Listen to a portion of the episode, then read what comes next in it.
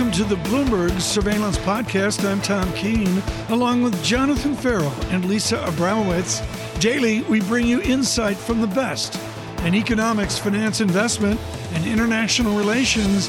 Find Bloomberg Surveillance on Apple Podcasts, SoundCloud, Bloomberg.com, and of course, on the Bloomberg Terminal. Right now, William Dudley, the former president of the New York Fed, Bloomberg opinion columnist, with a timely essay uh, this morning that gets us to Wednesday, but far more gets us to the new, new, and the new theory. Bill, I want to go back to Berkeley, and I've always had such a respect for the interesting faculty that chose the University of California, Berkeley over other uh, institutions. And it all wraps around a theory, a belief, a behavior. And that wraps around this strange word, credibility. What is the character of the Fed's credibility in a time where we're making it up as we go? Well, there's a risk to their credibility because one, inflation's higher for longer. Two, inflation expectations are starting to uh, rise. Uh, and three, they've sort of bound, bound themselves in terms of, you know, when they can actually raise rates. They said they're not going to raise rates at all until they've hit 2% inflation, hit full employment, and are confident inflation is going to stay above 2% in the future if inflation expectations get unanchored, that's going to push inflation up even before we get to maximum sustainable employment. So they could be in a tough spot. Be in a tough spot, but take it back to like the history of Eichengreen, or maybe the social economics of Brad DeLong and the other young Turks out at your Berkeley here. Again, we're making it up as we go with the debt dynamics that we have now. What is the theory that you would propose to maintain this valuable, this precious credibility? Well, I think the Fed should be a little bit more flexible in terms of when they're willing to raise long-term, uh, short-term interest rates. Uh, if inflation expectations truly become unanchored, that's a problem for actual inflation, and I, I would think that they would have to react to that. Uh, the, the, current regime, where they don't do anything until they reach maximum sustainable employment, in their mind, might uh, turn out to be too late. How concerned are you, Bill, to that point about recent consumer consumer confidence surveys that show uh, that consumers expect inflation to be materially above the Fed's expectations over the next three to five years at a time when this is also dampening their optimism? Well, the New York Fed publishes a, a household survey of expectations about inflation, and the most recent reading is really quite uh, disturbing. Uh, the three month inflation expectations are now up to 4%, which is essentially double uh, what the, the Fed's actually targeting. Right. So, how concerning is this to you? I mean, the idea is that consumers don't always get it right. However, this does signal a credibility issue beyond markets for the Federal Reserve to address. Well, the key question is whether people trust the Fed. If people trust the Fed uh, and trust the Fed's forecasts, then inflation expectations will come back down as inflation moderates. If people don't trust the Fed, inflation expectations will stay high. That will push up inflation, and the Fed will have a have a problem on its hands. So, do you think that the market could potentially have a problem or a disruption if the Fed does not signal tapering soon enough?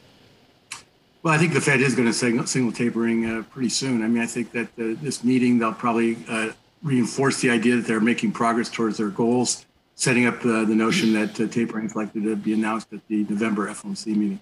Bill, what is the effect of the seigniorage of the US dollar on all of this philosophy and calculus. We are different with the US dollar. How does that make Chairman Powell's press conference different on Wednesday? Well, having the dollar as a reserve currency uh, allows us to attract uh, foreign capital on very uh, attractive terms as long as we have credibility. Uh, if people start to doubt the the Fed's commitment to a stable inflation over time, you know, then the dollar would start to weaken, and people, if that went on for you know, a good period of time, then people might start looking around for substitutes to the U.S. dollar. But you have been a great optimist on this. Uh, you you know, within the body of the William Dudley work, frankly, Bill, I'll take it back to Goldman Sachs. You've been a great optimist on the institutional strength of the American system. Do you maintain that that institutional strength is there with the fractious Washington that we have? Well, the thing we have going for it is number one, we have a very deep and liquid capital market, and two, the Fed has done a good job keeping inflation in check. So we have credibility with the rest of the world. As long as we don't mess up our economy, people are going to be willing to continue to use the dollar as the reserve currency because there aren't really great alternatives. You know, I look, Bill, we've got to get back to the markets here as they uh, are challenged futures at negative 81. But, Bill, to me, it is just a Fed on a massive ex post basis We'll wait and wait and wait. We are mentioning Allan Meltzer of Carnegie Mellon uh, earlier. I think of Timberlake and the Georgia School. And the answer is when in doubt, wait, right? Well, I think it depends on what the risks are. I think one thing we will see this uh, this week is the dot plot. The forecast of, of, interest rates in 2022 will probably show more people uh, be, being in favor of a rate hike in 2022, and that may reduce the concerns about the Fed being late. Bill, you've faced down the risks out of China many times on the FOMC.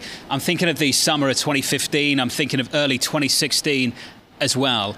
If we're at the Fed looking at the risks that are playing out at the moment, building in China, how are you processing that, digesting it at the moment, Bill? I'd love your insight on that. I think your experience is really valuable on this particular topic. Well, I think you know the, the Federal Reserve certainly understands that China is an important player in the global economy. If China had, had a hard landing, that would have very serious consequences for the rest of the world and, and, and for the United States. I think at this point it's really premature to reach that conclusion, though. The Chinese have tried to tighten things up before. And when it starts to actually affect uh, the rate of growth and employment, uh, they tend to ease off on the brakes. And I think that's what's going to happen this time as well. How do you think the chairman will approach that issue in the news conference this Wednesday, Bill? I think he'll just t- say that we take the world as it is, and obviously we're updating our views about what's happening in the rest of the world as things unfold. So I don't think he's going to make a strong statement about his views about how China is going to unfold. Well, but do you think, Bill, for example, if there is a 20% drawdown, like some are expecting, Mike Wilson in particular of Morgan Stanley, what does the Fed do? Do they not taper at all? Well, obviously, if things happen in a way that change the economic outlook in a meaningful way, then obviously the Fed will uh, adjust course. But at this point, uh, they're not going to react to you know small market moves uh, and then you know, defer the tapering on that basis. They have to change their economic forecast that's why the summary of economic projections uh, this week is also important because it's going to basically tell you what the Fed thinks about how the economy is likely to evolve, not just in 2021 and 22, but also 23 and 24. Bill, this Fed is a different Fed than the one that you are a member of in the sense that its balance sheet is bigger and the stakes are higher should there be a disruption because their ammunition is just limited. How much does a nearly $9 trillion balance sheet tie their hands going forward in terms of how much ammunition they can really deploy? There's no limit on the size of the Fed, Federal Reserve's balance sheet. They can make it much bigger than it is right now. I mean, it, it's obviously we're not used to having a balance sheet of this magnitude, but there's no actual limit on how big the Fed's balance sheet can get. Bill, you, you've been very vocal. You know, with the public responsibilities you've had over the years, I, I really value the Bloomberg opinion essays as well. What is the great research mystery now? If you're lined up with the people like, say, Vincent Reinhart of the time of Greenspan. If you're lined up with the young PhDs at the Fed, what's the research idea now to you that bears immediate and further study? Well, the biggest conundrum we have right now is how tight is the U.S. labor market? On one hand, we still have about six okay. million shortfall from where we were in February 2020. On the other hand, number of job openings is at a record level. So is the, is the labor market loose or is the labor market? Okay, tight? well, you went right to my third rail, and I'm going to go there because of your heritage here with Goldman Sachs and Berkeley. Bill Dudley, do we have a clue what the overlay of technology is on our labor share and our labor dynamics?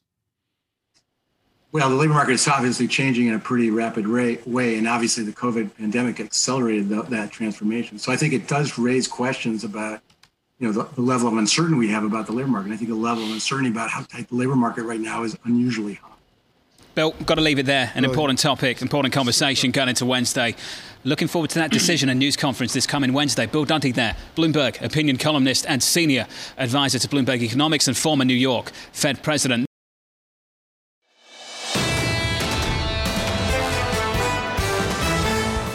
It is the volatility that Lori Calvasina has been waiting for. The RBC Capital Markets head of US equity strategy joins us right now. Lori, is this it? Is this the setup, the beginning of it at least, that you've been waiting for? I, I, think it very well could be, John. I mean, you know, looking at the futures this morning, this is the first time in quite some time that we've had a real meaningful break. And I think if you talk to investors, um, the fear is starting to become palpable. And ultimately, we really do need to see a break in institutional investor sentiment and positioning to get this pause that ultimately refreshes. Um, look, I, you know, we've been talking a long time about this. You know, we've talked a lot about the deceleration in the rate of change in S&P earnings growth time and time again coming out of a recession. It typically leads to a pretty meaningful pullback in the stock market. Um, it is natural for this kind of pullback to happen, and we've got a lot, of, lot of other catalysts besides slowing earnings growth that are starting to perk up to help catalyze that downward move. So, look, I, I, I am actually somewhat hopeful that we can just go ahead and get this done and get this out of the way and then move on. Um, I never want to see a down market, but I do think that this is just a natural uh, part of the process when you come out of a recession that you have to have this digestion period. What is the overbought nature of the market right now of institutions? What's the character of their confidence? I think that it is a hope that some of the pressures we have on the market and earnings growth in particular on the inflation side, the supply chain side, that those will be uh, resolved sooner rather than later. I think there is also the idea that we are heading into a strong economy again next year. I think at the end of the day, investors have to ask themselves, what's the risk of a recession? It really is that simple. Is it yes? Is it no? If the answer is no, you are typically better off sitting around waiting and buying the dip. It's really only when a true recession fear builds in that institutions will take that positioning down and move to a more defensive posture. Lori, when do we know that it's the dip to buy? I think that we've got to watch the sentiment indicators very closely, Lisa. And, you know, we actually had one take a very good step in the right direction last week, which is if you look at the AAII retail investor survey that comes out every week, the net bullishness dipped to about minus 17%. So we saw bears pick up pretty quickly, and we also saw the bulls just absolutely collapse. Now, that's one week of data. We really need to see that hold for four weeks on the four-week average, but typically when you get below 10%, minus 10% on the four-week average, that's a very good buy signal for the market on a three and 12-month forward basis. Now, that's just one side of the sentiment puzzle. You also have to look at what institutions are doing, and the CFTC data, which we get weekly, is showing us that we're still sitting around all-time highs. If you look at S&P 500 contracts, if you look at aggregated S&P or uh, broader U.S. equity market futures positioning. So we need to see that institutional positioning come down, and we probably need to see a little bit more damage on the retail side for a few more weeks. Lori, your call, 4,500 year end, 4,900 year end next year. Where does Fed policy fit into this? Lisa, Tom bringing that up this morning. Wednesday could be interesting given what we're seeing on the screen this morning. What's the Fed call that goes into that 4,900 next year? So the Fed call really impacts two things is one, our assumptions on multiples, and second, our, our how we want to be positioned for the broader U.S. equity market. Look, I think a lot of the damage to the market itself, John, was done back in the spring when you saw all the economists around the street mm. clamor for the Fed to start sending those tapering signals. And back then we saw small caps really start to underperform large caps. We've also seen the value trade take a pretty big hit if you look at 2Q performance. That is important because if you look back at the last tapering episode, we saw markets actually ultimately continue to climb, but the risk trade took a hit. So value underperformed and small cap underperformed. That's, that's I think, one issue. But the other issue, frankly, is that if you look at the Fed balance sheet, it's really enabled multiple expansions in, in the post-financial crisis era. So if you take the balance sheet expansion away, you don't get any more uh, multiple expansion. That's really going to be earnings growth driven market going forward. You know, Laura, I'm, I'm in a complete sweat here this morning with futures where they are now. We're on the SPX of 4.1% drawdown. I mean, a crisis is at hand. The VIX isn't even out to 30. We're out to 25.14. When I decide to load the boat, which sector has the most combination of persistency and velocity into 2022? So I'll say the two sectors that I'm going to be telling people to buy this week are going to be financials and technology. You've got a big pillar of the value trade, big pillar of the growth trade. I think as we as we come out of these, you know, sort of shorter term concerns on the market, I think the value trade will do well again, and I think the financials trade it's cheap. Um, it doesn't have supply chain issues that things like industrials have. That's going to be your cleanest, purest way to play that value pop. But longer term, what we do know about the Fed, and so let's move away from tapering and start talking about hikes. But typically, the Fed hiking cycle does end up killing the value trade as well. We see that time and time again. Um, and I think longer term, when we start to see economic growth decelerate back towards kind of trend-like levels, you want to be in the growth trade, and tech is probably your best way to play that. Lori, thank you. Good to catch up, as always. Lori Calvasina, RBC Capital Markets Head of U.S. Equity Strategy.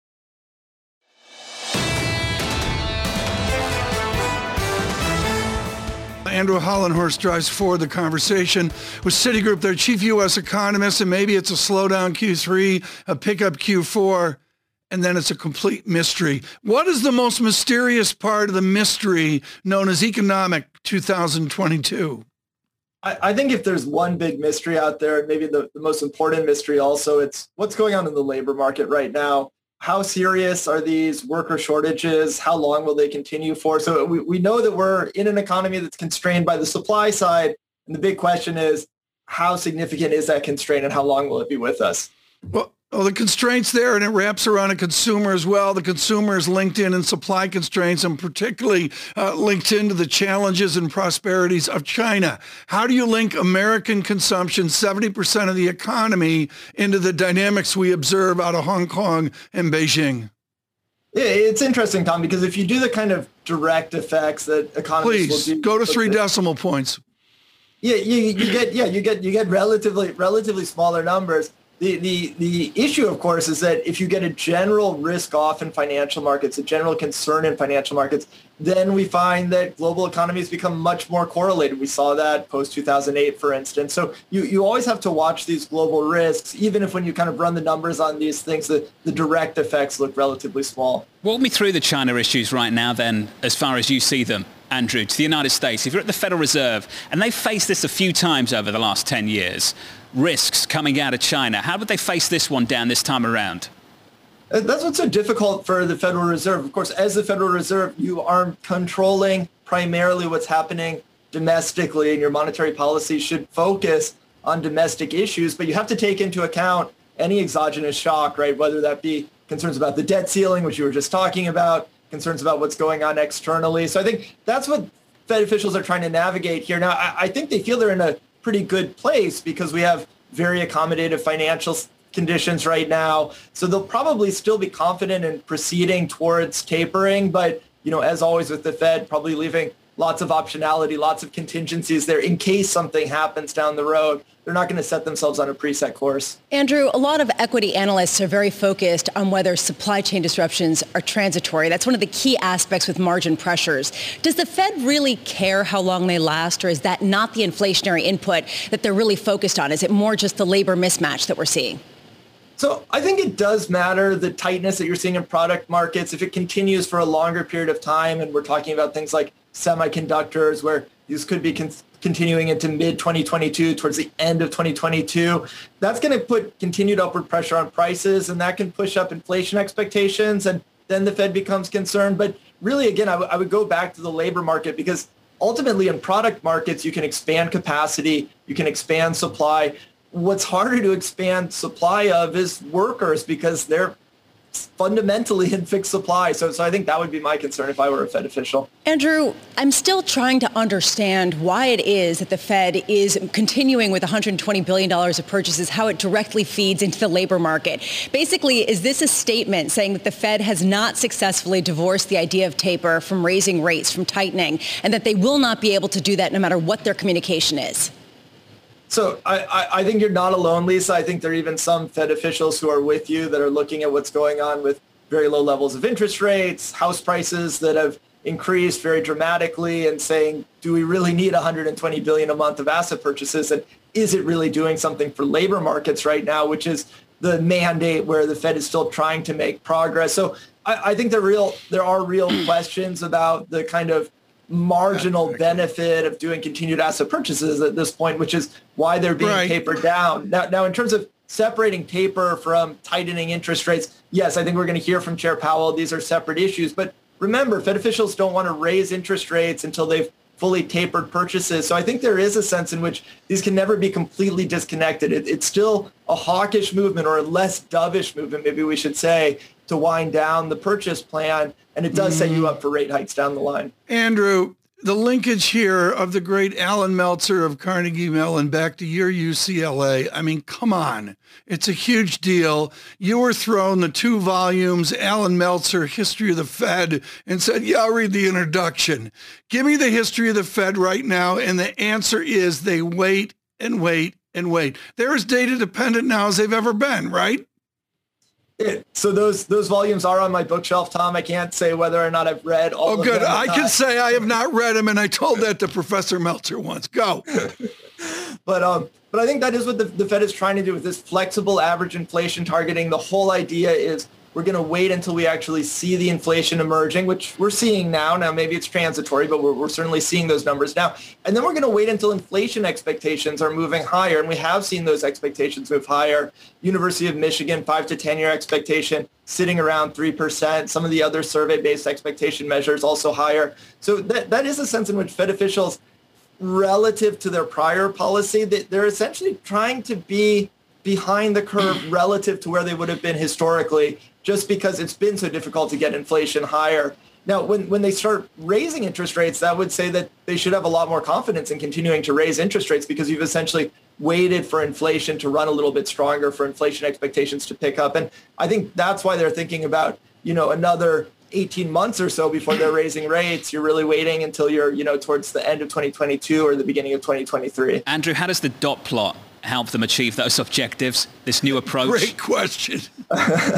I'm not sure that every Fed official would feel that it does help them achieve their objectives at this point. I mean, we're going to get a 2024 dot in this summary of economic projections. We think it's going to be around 1.6%. Now, for, for the market, of course, this is out in 2024. It's a median, right? When I say 1.6%, that's the median. There's going to be a wide dispersion oh, of dots. And so I, I, think what you'll, you'll really hear Chair Powell doing is saying, look, these are far out expectations. They're contingent on how the economy performs, and markets shouldn't be kind of reading these as literally what the Fed is going to do. Lisa, Allan Meltzer would have screamed about the dots. I know that for certain. And we wouldn't read about it or listen to it clearly because nobody else uh, here has actually fully read his documents. I will say, Andrew, just to sort of tie this all together and to move from the dots to the real world, when is September actually starting? What's your sense looking at the real world data in terms of how long the the reopening has been pushed back by the Delta variant, by the concerns that we're seeing slow some of the service sector reopening?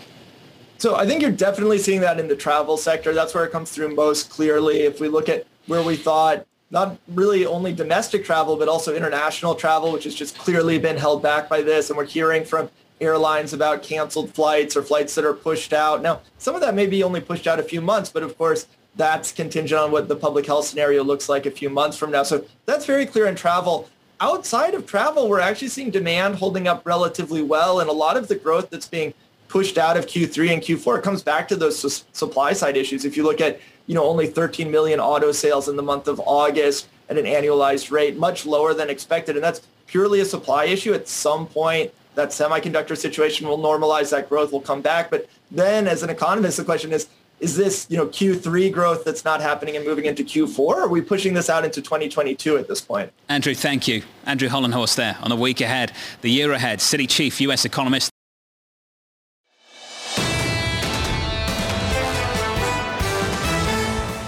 The issue to try to get back to normal. Lisa's talked about schools getting back to normal, yeah. Tom, and as we've seen through the first couple of weeks of schools trying to get back to normal, that's difficult.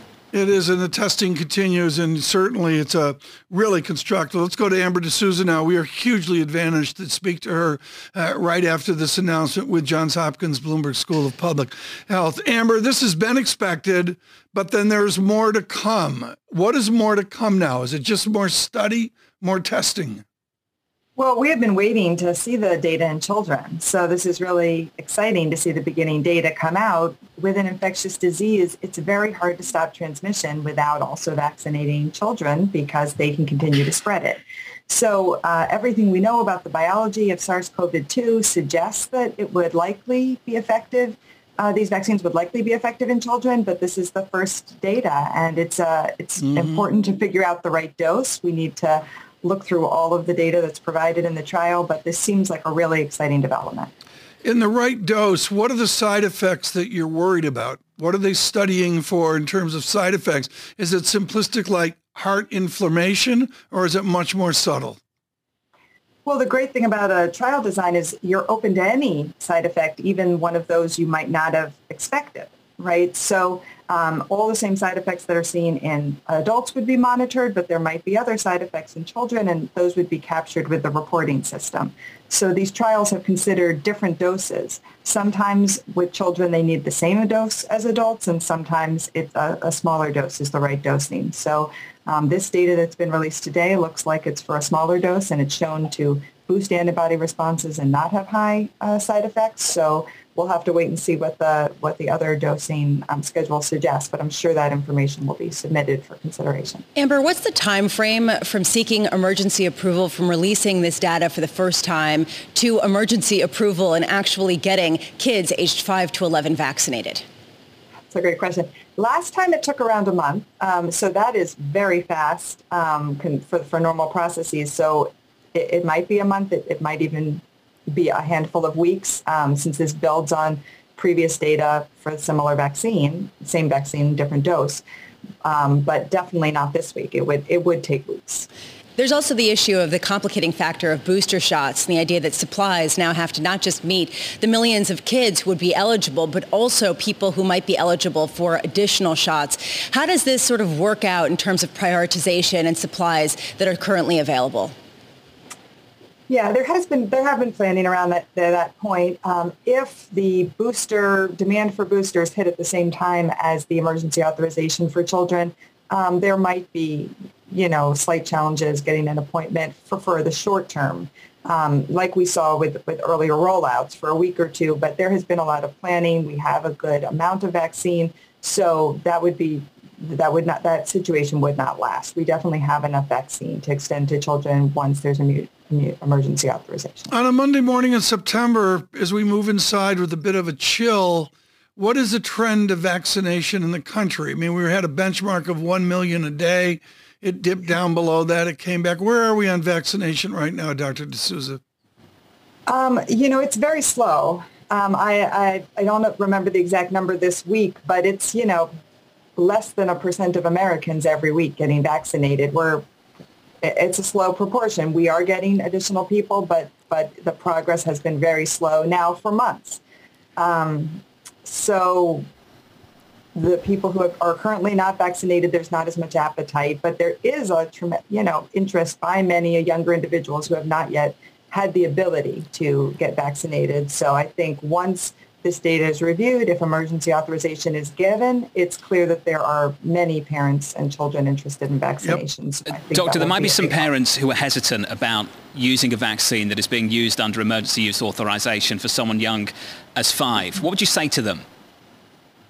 Well, the reason that it hasn't been available for children is because we've been waiting for this data. And so, you know, I think uh, I certainly have confidence in this process and uh, the data seems strong from what the headlines have said, but it'll have to be fully reviewed. If the FDA grants emergency use authorization, um, that means they're very confident um, in its safety and utility and um, every parent will have to make the decision, but we know that the mild side effects associated with a vaccine, if any, and the majority of people have no side effects, um, you know, pale in comparison to all the other outcomes we're seeing. So I, I expect there'll be many parents very interested in the vaccine for their. Doctor, thank you. We do have to leave it there. We appreciate your time this morning on an important story. Amber D'Souza there, Johns Hopkins University Bloomberg School of Public Health, Professor of Epidemiology. This is the Bloomberg Surveillance Podcast. Thanks for listening. Join us live weekdays from 7 to 10 a.m. Eastern on Bloomberg Radio and on Bloomberg Television each day from 6 to 9 a.m. for insight from the best in economics, finance, investment, and international relations. And subscribe to the Surveillance Podcast on Apple Podcasts, SoundCloud, Bloomberg.com, and of course, on the terminal. I'm Tom Keene, and this is Bloomberg.